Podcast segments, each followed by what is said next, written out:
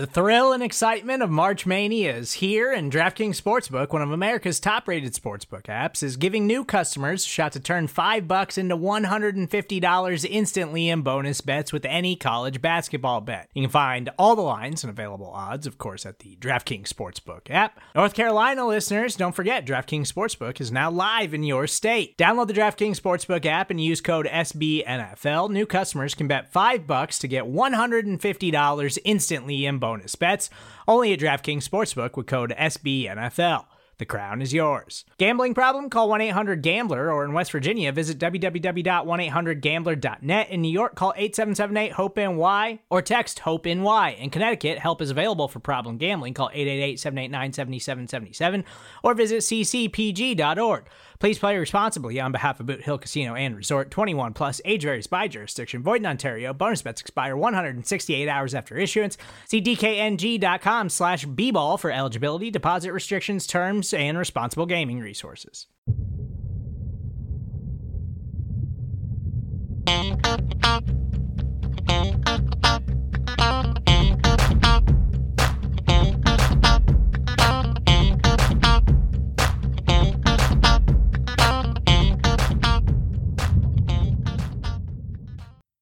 Hey there, Buffalo Bills fans. Welcome back. It's Billieve, a Buffalo Bills fan podcast here on BuffaloRumblings.com and everywhere else you go to get your fine podcasts.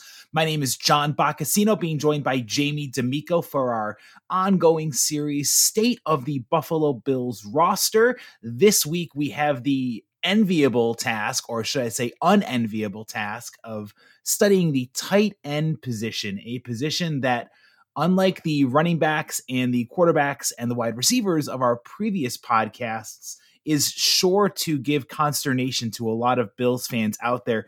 Jamie, I got to be honest, I have not been looking forward to this podcast, if only for the reason that it's such a glum position to be breaking down, where, you know, Buffalo's been a black hole for tight ends basically since, uh, you know, uh, Keith uh, or Pete Metzelaars roamed the sidelines.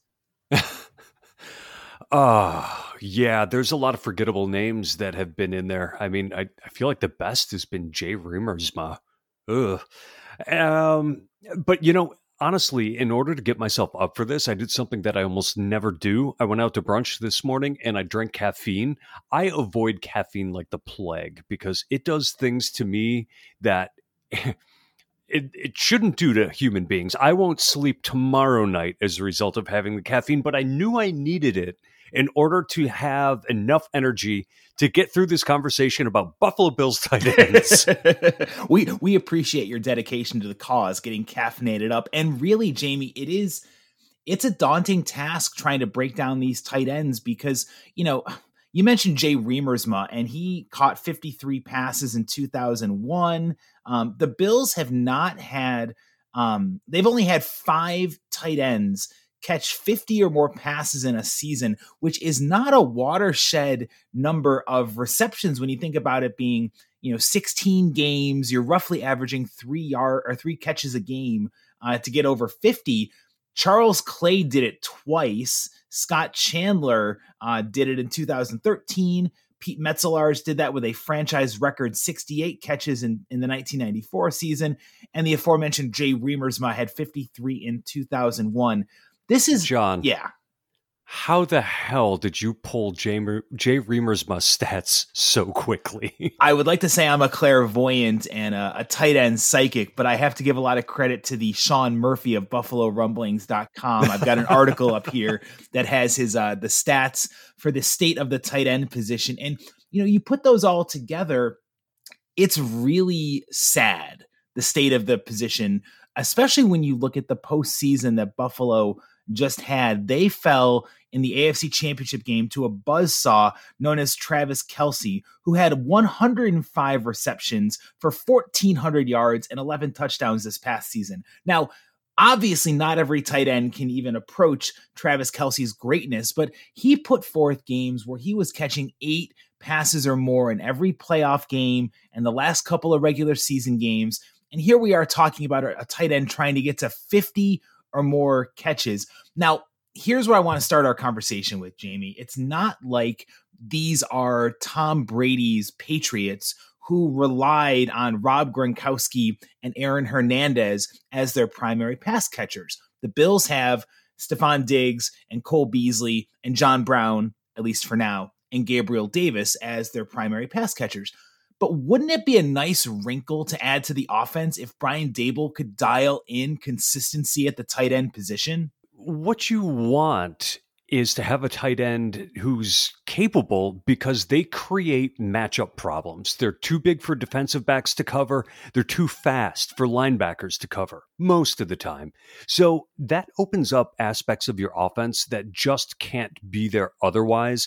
And yes, the Patriots had an unbelievable amount of success when they had Hernandez and uh, Gronkowski playing on the field together because who could run with them? Who was it going to be?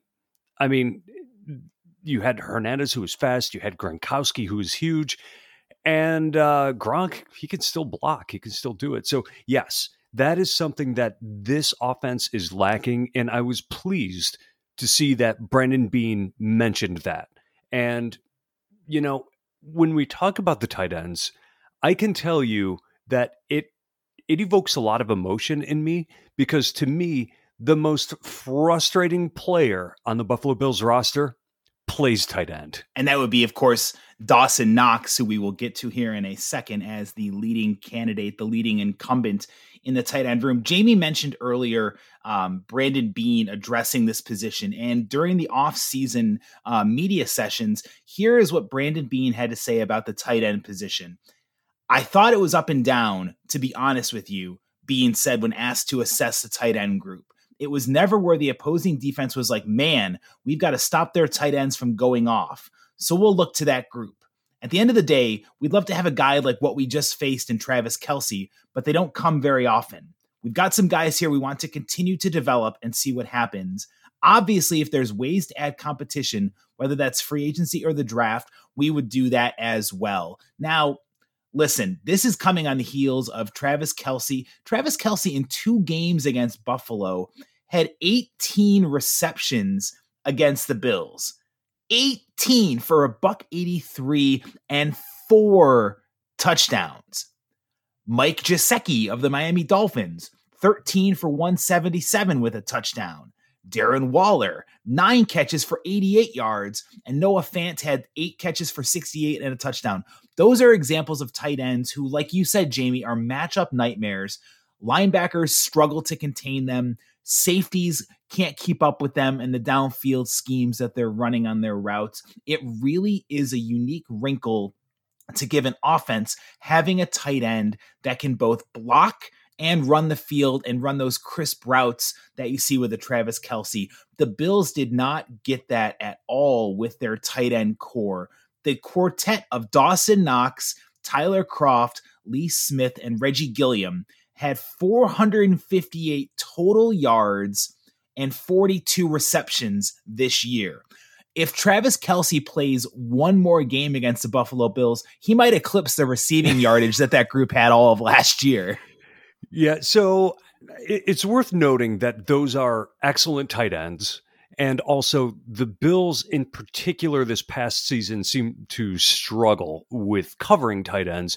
Not an issue in the past, but there's a direct line between Matt Milano not being on the field for a good portion of the season and tight ends going off. So, um, you know, I, I, I do want to add that qualifier, but the spirit of what you said is dead on.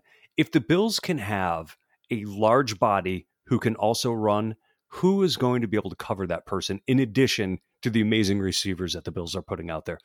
Nobody. It, it would put so much of a strain on a defense that I, I think you would see an even more explosive Bills offense than you saw in 2020. And that's why it would be an awesome move for the Bills to find a way to shore up this position. And look, again, like you, you know, you said it too, Jamie. The Bills had such a potent passing attack this year. They were third in the league in passing yards and first downs achieved via the pass. They were third most passing touchdowns, and they were fourth in big play pass plays of 20 yards or more. All of this despite the inconsistent production from the tight ends. And it has to start when our breakdown of this position with Dawson Knox. Now, I want to give Dawson a little bit of credit um, in the fact that his season, I don't think we can fully judge the whole year of what Dawson Knox put forth because he did have COVID and a foot injury starting off this year. Now, I'm not taking away anything from what he performed in the second half of the year, but his numbers are not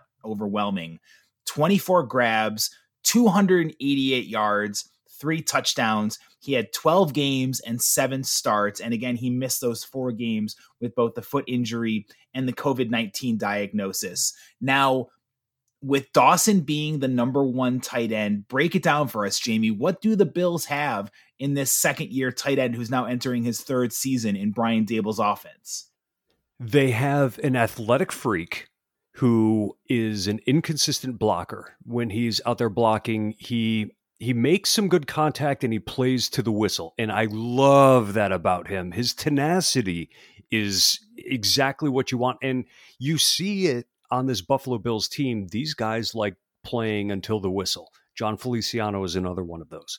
Um, his technique is not great when blocking. You see that he leans forward an awful lot, and that invites the defender to grab a hold of him and pull him forward to take him off of his blocking path.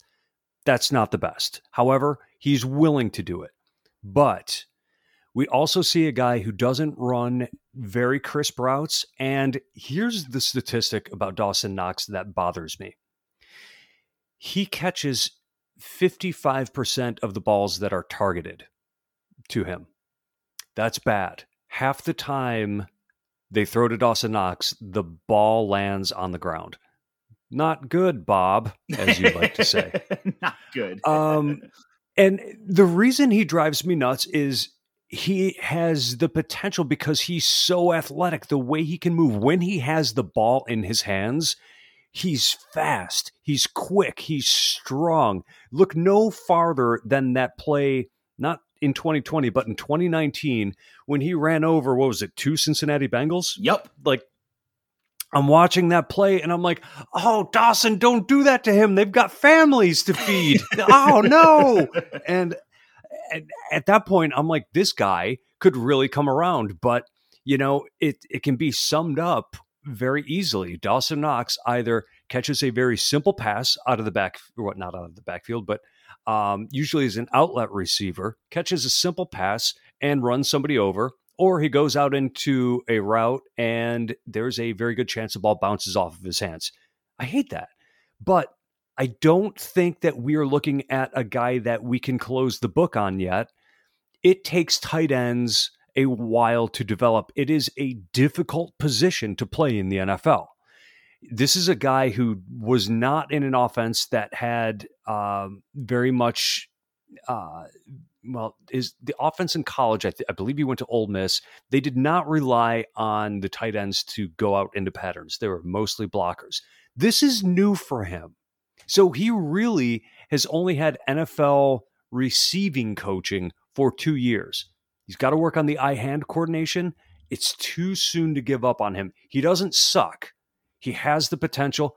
He will be a very good number two receiver, assuming Buffalo can bring somebody else in. I honestly, Jamie, feel like Dawson could be even a 1A, 1B type. If he's in a timeshare, I don't think he's the solution. I don't think he's going to be the guy who develops into, again, a Darren Waller, a Mike Gesicki, a, a Travis Kelce, um, uh, what's his face? Uh, in uh in San Francisco, a George Kittle. He's never going to be that type of weapon. But what he does have is the height and the athleticism. I mean, how many times do you see? I almost want to take the counterpoint to yours, Jamie, where I think Dawson drops a lot of easier pass catches and will make the ridiculous, absurd leaping. There was a catch against the Denver Broncos where I thought he had no right in hell coming down with the ball, and he just jumps up and makes a jugular catch and comes down with it. And then there's the times where he struggles in the more mundane, the more routine plays. Um, you know, between his athleticism, his length, and his physicality, those are the traditional prototypical traits you want for a great tight end. And Dawson has those. And he's getting better in the run blocking game as well. But between the drops that plagued him his first season and the the, the, the failure to catch the ball his second season, I don't know. It's really hard to think that the tight ends are in a good position moving forward with Dawson Knox as their 1A. Now, here's the problem though. Um, you know, yeah, and I want to say Dawson did also close the season with his best performances of the year. He had six catches for I think 50 yards against the Chiefs uh, in the AFC Championship game. He really came on during the playoffs, where I believe he had four or more grabs against both the Colts and the Ravens, and then that solid game against the Chiefs to close out the season. But the Bills need to see it more consistently from Dawson before they can move forward. The caveat for all of this, though, Jamie, and the reason I don't think the Bills are going to go out and make any major moves to supplant Knox at the top of the depth chart unless they do it via the draft is how tight they are against the salary cap. I I, I just don't I don't see the bill and we can talk about some of the positional upgrades that are out there the Kyle Rudolphs, the Jonnu Smiths, you know Hunter Henry's going to command Boku bucks to bring him in from the Chargers. I just feel like with where Buffalo's offense is at and what they need to do with the rest of the holes on this team, getting a great tight end to supplant Knox is a luxury versus a must on the to-do list and I don't think that's going to happen. I was reading a story from the Athletic where they were recommending ways to fix the tight end position and it said acquiring a veteran receiving tight end for between 5 and 9 million dollars annually. The Bills don't have that money unless they make drastic cuts and restructures to the current roster.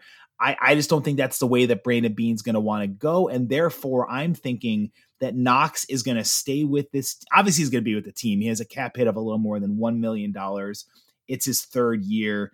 Um, if he can show the improvement continues with the blocking department and he can show development as a pass catcher, which I know are two big ifs, he almost needs to make the same kind of quantum leap forward that Josh Allen made from 2019 to 2020. Yeah, I think that's a pretty good comparison. Um, you know, he's the guy who you know, I don't compare him to disappointing tight ends of the past. And the one that always leaps to mind is Lonnie Johnson back in the 90s, a guy who was athletic but could never put it together we knew Dawson Knox was very raw coming out of college and he was going to take some coaching. But, you know, it was his second season. Give him a chance. It's a difficult position to play in the NFL.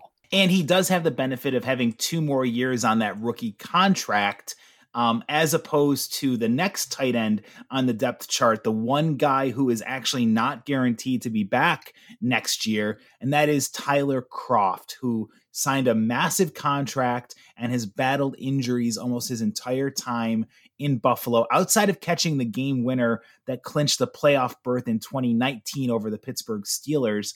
Tyler Kroft has really not been able to I mean, he's he's battled injuries, he's battled consistency problems, and I just you know, even though he had a good early start to the season, I felt like I don't see him re-signing with Buffalo because he just did not show enough to me um, during his 2020 season at a time when there was an opportunity with Knox missing those first four games.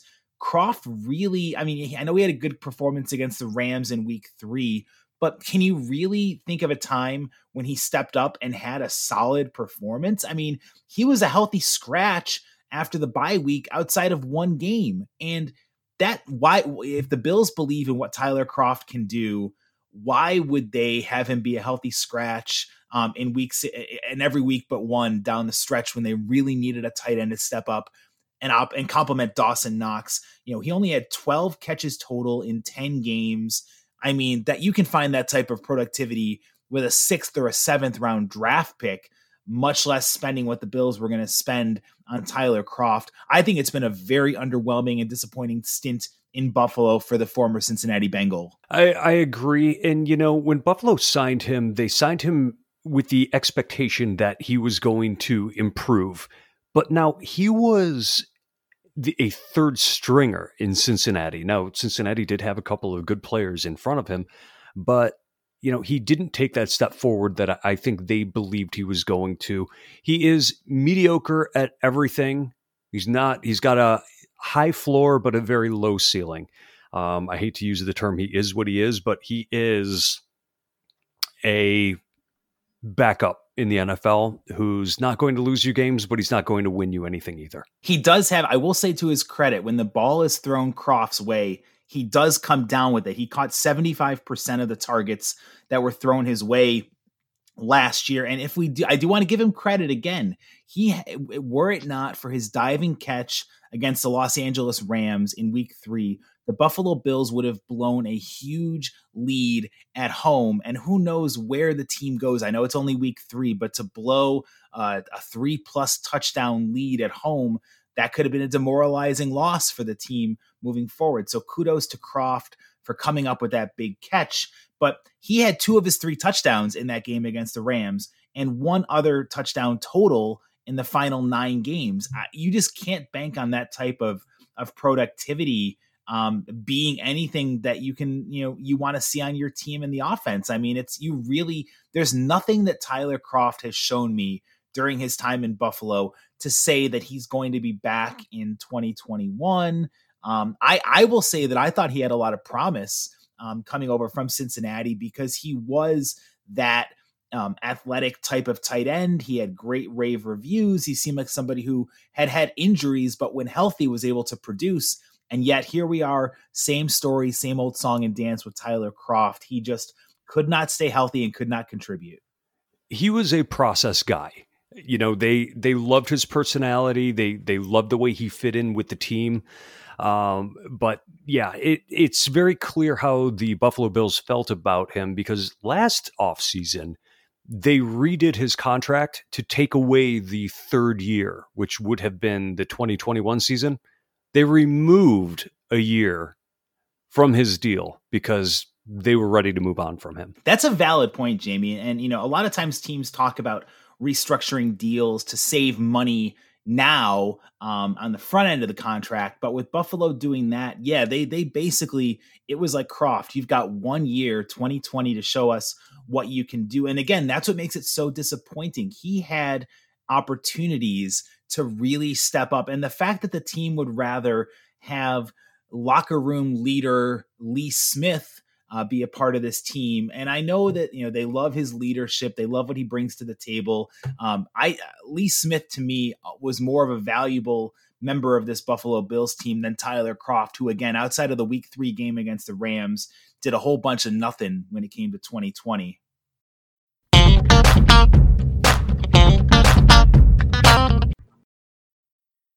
Lee Smith is an interesting case because he brings very little to the passing game, but the blocking he does, it's it's underrated. You don't really hear about blockers unless they're doing something wrong. And we know 2 seasons ago he had major issues with attracting penalties and penalty flags. They were just there was laundry all over the field every time he was on the field. But you know, he he got that squared away and if you look at the film of Lee Smith, he is excellent at what he does, which is why he was active despite bringing nothing to the game as a receiver. The guy can lock up defensive ends, blitzers. He's just he's great at the point of attack on, on running. He's a guy who I would prefer to keep than to not keep because he does a lot of the dirty work, but he's contemplating retirement and how much would they miss him? I'm I'm not even sure. You know, he's making about two million dollars. You know, it, uh, we could probably use that two million dollars towards something that's a little bit more impactful than than what he brings.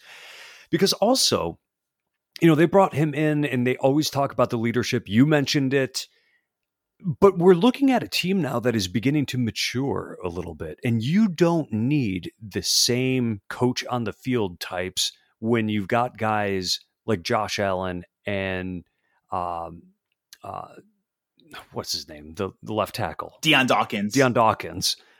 Why do I brain fart like that? Anyway, I digress. Um, you know, those are young guys who are moving into leadership roles, so you don't need the old guys necessarily out there doing it. And you know, I I wouldn't miss him if he was gone, but I see the value in him and wouldn't be upset if he stayed. Well, and here's the thing, Jamie, and, and again, everything we're doing this year with our offseason previews is predicated on the unusually tight salary cap, which should be around 180, 182 million dollars. I believe it hasn't even officially come out this figure, but it's going to be somewhere around that low 180s. And the Bills, again, are very cash strapped with their salary situation. Even though it's a $2.25 million cap hit, the Bills could definitely use that money to look elsewhere uh, with their needs that the team has up and down both offensive and defensive lines. But I will say, Lee Smith, to his credit, you're right. He cleaned up the penalties that were an issue in 2019, and he really was his most valuable role was being a sixth offensive lineman out there. The, the the penchant for blocking that he could bring to this offensive line unit was what he was supposed to be uh, relied upon, and he did a really good job um, as a as a pass blocker. But I will say this: I don't have the numbers in front of me. I don't necessarily know how much better the Bills were in their run game on plays when Lee Smith was on the field as that sixth offensive lineman, and therein lies the problem. Do you keep a guy for $2.25 million who essentially is your blocker? He had four receptions for 35 yards and two touchdowns on six total targets in the 10 games that he played. Now, again, he's reliable. He can be a very solid blocker, but is that worth that type of money when you should be actually getting that production from your offensive line to serve as a key blocker and not just your tight end? It's it's a difficult question to answer because there's a lot that plays into it. For two and a half million, would you have somebody better at the position? And how much is continuity valued by this organization? I, I don't have the answer to that, but I, I think you raise an excellent question. And I think we're going to find out in short order what the organization thinks about that question. Especially if he is mulling retirement, like you mentioned earlier, the rumors and reports that Lee Smith might be deciding to hang up the cleats and walk away from football after. Uh, I mean, hey, look, he's been in the league for more than a decade. He's done something well to be on these rosters and be again that locker room leader. That's a valuable role, but for a team like Buffalo, who has a lot of emerging leaders in that team, they might not need that um, as much anymore. Now, so do you feel that when a person contemplates retirement, that they have already retired? Or I, I, I, I firmly believe that if you're thinking about it, you're retired. You know, which is why I'm surprised. Okay, so that, Roethlisberger retired five years ago. Yeah, essentially. and that's why I'm surprised that Drew Brees hasn't come out with his official retirement statement because if you're thinking about it and and you're doing the steps that he's been doing this off season, retirement seems like it's an inev- inevitability for for that player. So I think Lee Smith is is retired. Um, I, I think he's played his last downs in Buffalo. Just my humble opinion. Now I was going to transition real quick to um the the the last player I really want to. Talk There's two players we have left on the depth chart um, right. to talk about. We're not going to go into Nate Becker. I he's he's Lee Smith light. Um, he doesn't have yeah. a single offensive target um, as a as a weapon. He is just a blocker, and that's it. But the Bills have Reggie Gilliam and Tommy Sweeney, who has been injured. Sweeney has missed almost you know he's been injured entirely during his Buffalo career. It seems like he did not play at all uh, in 2019. He was placed on the reserve COVID list prior to Week Seven, so he is a great unknown, despite being in the same draft class as Dawson Knox. And then there's Reggie Gilliam, the fullback who was converted um, to tight end and was really a mainstay on the special teams unit. What do you make of those two pieces, Jamie? Tommy Sweeney to me is another Tyler Kroft. Um, he's probably going to be a a backup type, and I really feel for the guy. You know, he ended up getting COVID and then has been suffering from myocarditis, which is inflammation of the heart. Um, I don't know if I mentioned it on the air, but I had COVID at the beginning of um, at the beginning of February, and it was it was no picnic for me. It hits everybody different, but I didn't develop a heart condition as a result of it. And here's a guy who is a professional athlete, and it did that kind of damage to his body. I hope he's going to be all right. But you know, considering he was a late round draft pick, he was homegrown. He actually, in his rookie season, got on the field a bit because Dawson Knox was injured to start that season. I would like to see him out on the field and just see if he can develop into anything more than a backup. I don't think he will be, but you know that doesn't mean that he can't be a reliable teammate to have. Uh, Reggie Gilliam, He's a converted fullback. He's a little undersized for the position. Uh, to me, he's more of a special teamer, sort of H back type. He can probably do a little bit of blocking. He can catch passes a little bit. Um, but again, he's another uh, low end of the roster type of player who I'm not convinced would stick around uh, on the team long term. Um, can he develop? I mean, that remains to be seen. But I wouldn't I, I wouldn't bet on it. Um, you know, I don't see either guy stepping into the role we have been wishing Dawson Knox could take on. And, you know, neither is going to be the answer for the number one tight end position, at least in the upcoming season. I agree. These are all uh, depth pieces. And I want to clarify that Nate Becker will definitely be on, uh, well, he will have every chance to compete for that um, number two or three tight end spot after he signed a reserve future deal with Buffalo this past January, again, as a Lee Smith light blocking type of tight end. To me, Tommy Sweeney is a mystery. Um, the Bills really liked him coming out of college, and they have not been able to assess what he is to this team. And that myocarditis is a scary condition. Hopefully, he is able to make a full recovery. Um, you're looking at Jamie next year, the Bills heading into the, if no other moves are made right now, the rest of the offseason depth chart is basically you're looking at Dawson Knox with Sweeney and Becker and Gilliam, and then assuming that Kroft walks and Lee Smith retires, there's a lot of room for improvement on this team. And the Bills have been bantied about as one of the favorites to try to spend that cap space money on a tight end. And there's three in particular that have really been linked to them. And it starts with Kyle Rudolph and it starts with Jonnu Smith of the Tennessee Titans. What are you thinking about do you think the Bills will commit some resources? If anything, I would say I'd rather go Jonnu Smith. I think he has shown at least a decent uh, upside at the tight end position. I think Kyle Rudolph is going to be too expensive for Buffalo. I think Hunter Henry is way too expensive for Buffalo's price tag this offseason. But a Jonnu Smith type guy could be somebody that could step in if the Bills can sign the former Titan. He's productive in the red zone. He's a really good route runner. Uh, he can stretch the seam and make those big plays over the top of the defense. And he does have a good run after the catch game. What do you think? I, I like the guy. He shows a lot of potential in a Tennessee offense that is predicated on running the ball. And he had, what was it, uh, eight touchdowns this past season. So he's definitely, um, you know, he's, he's hard to cover in the red zone and he's athletic. Now, you always have to be a little nervous about trying to project somebody's production. The Bills with Tyler Kroft, the Bills with Charles Clay, they, they pro- projected and lost on, on those deals. Frankly, um, Kyle Rudolph is older. He's a decent all around player, but he's, you know, he's not in his prime anymore. He's a solid blocker. He has good hands. He's not a guy who's going to be splitting the seam 20 yards downfield anymore. I honestly think because of the potential upside of Jonnu Smith that he will end up being more expensive than Kyle Rudolph. I think Rudolph wants more money than he's going to ultimately get. He seems to want out of Minnesota because they are now a run first offense.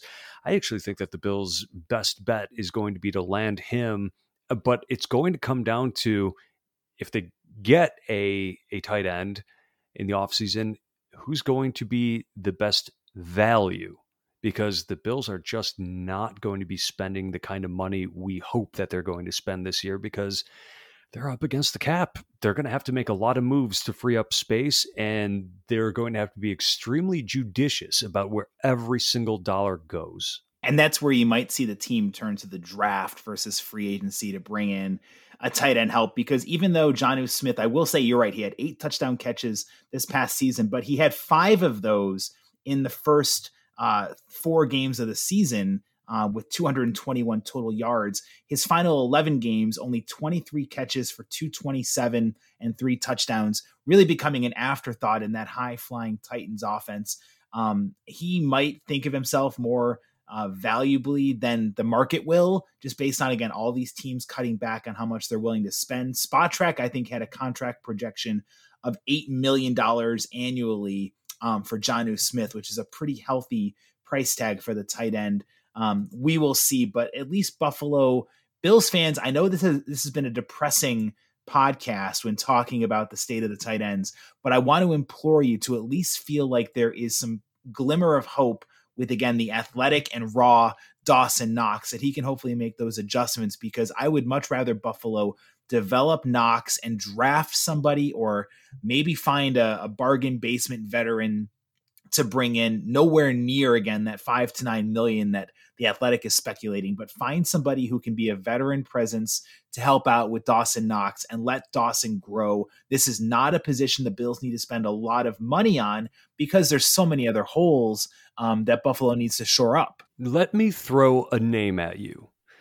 This would be, I think, uh, somebody they would look at if Lee Smith stayed on the team. Dan Arnold from the Arizona Cardinals.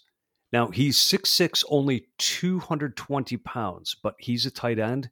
He may be exactly the kind of receiving mismatch that the Bills are looking for. He has okay hands. He had um, 31 receptions this past year. He's not a starter. He could be the kind of guy who comes in and um, maybe catches the ball, runs away from some linebackers, catches it over the top of some defensive backs. You know, it could be intriguing. He averaged 14 yards a reception and actually had a long this season of 59 yards. Could be somebody who can run around a little bit. Yeah, that's a good name out there, Jamie. Uh, 438 receiving yards, four touchdowns last year. He's a little bit rough in the blocking game, but he's definitely a matchup. Definitely. You know, you're 6'6, 220. You're a matchup nightmare as a tight end taking on linebackers or corners or safeties, and he probably would not would not command anywhere near the price tag that the Rudolphs, the Jonnu Smiths, and the Hunter Henrys would at this position. That's a great name to file away. The Cardinals might want to bring him back because I don't think they have anybody else under contract um, who's capable of producing at that level of Arnold but he's a name to file away for sure. So good job on your part bringing up a great candidate. Thank you very much. But yeah, like you said, the blocking is an issue. At 6'6, 220, he's awfully skinny to be able to, you know, anchor himself down uh, against a, a linebacker or, God forbid, a you know 280 pound defensive end it is definitely uh this is this is the I, I, think it's safe to say jamie that the tight ends are the weakest positional unit um, that Buffalo has, especially on their offense. It's just really full of uncertainty and unfulfilled promise led by Dawson Knox. But again, take solace in the fact that the Bills aren't relying on their tight ends to lead the way, um, much like the unlike the Patriots offenses of, of the Tom Brady Super Bowl eras where they right. really rode their tight ends to victory. The Bills have a great offense around Josh Allen. It'd be great to get a complementary tight end who could step in and give Buffalo even Charles Clay type productivity of 50 plus grabs. I don't think that's asking too much to find whether no. in the draft or free agency. No, I, I think 50 receptions in a prolific, prolific offense should be the floor. And let's just hope that they get somebody who does it consistently. That's all I want is somebody who can play consistently, who can consistently get open, catch the ball, and deliver a block. They don't have to be spectacular at any of it. Just do it all with consistency. And I think you'll see the Bills take a step forward. And if Dawson Knox is the guy to do that, all the better. What an unstoppable offense the Bills would have if they add that tight end weapon who can really be a consistent threat to this team. It would be the sky's the limit for Josh Allen and those Buffalo Bills. Well, folks, that'll do it here for our tight end recap, the state of the tight ends here on Billieve a Buffalo Bills fan podcast. If you had your Pepto Bismol ready for this week's podcast, you're going to need a double dose next week. The uncertainties along the offensive line. Jamie and I will break down boy, the comings, the goings, what Buffalo has and where they need to improve. There's a lot of holes to fill, especially with Jon Feliciano and Daryl Williams uh, facing free agency, along with Ike Boettger. A lot of question marks on the offensive line. We implore you to come back here to Billieve a Buffalo Bills fan podcast to find out our thoughts on the offensive line and more. In the meantime, get involved with us on social media. Jamie is at the Jamie D'Amico, and I am at John Boccacino. We will see you back here next week for another edition of Billieve.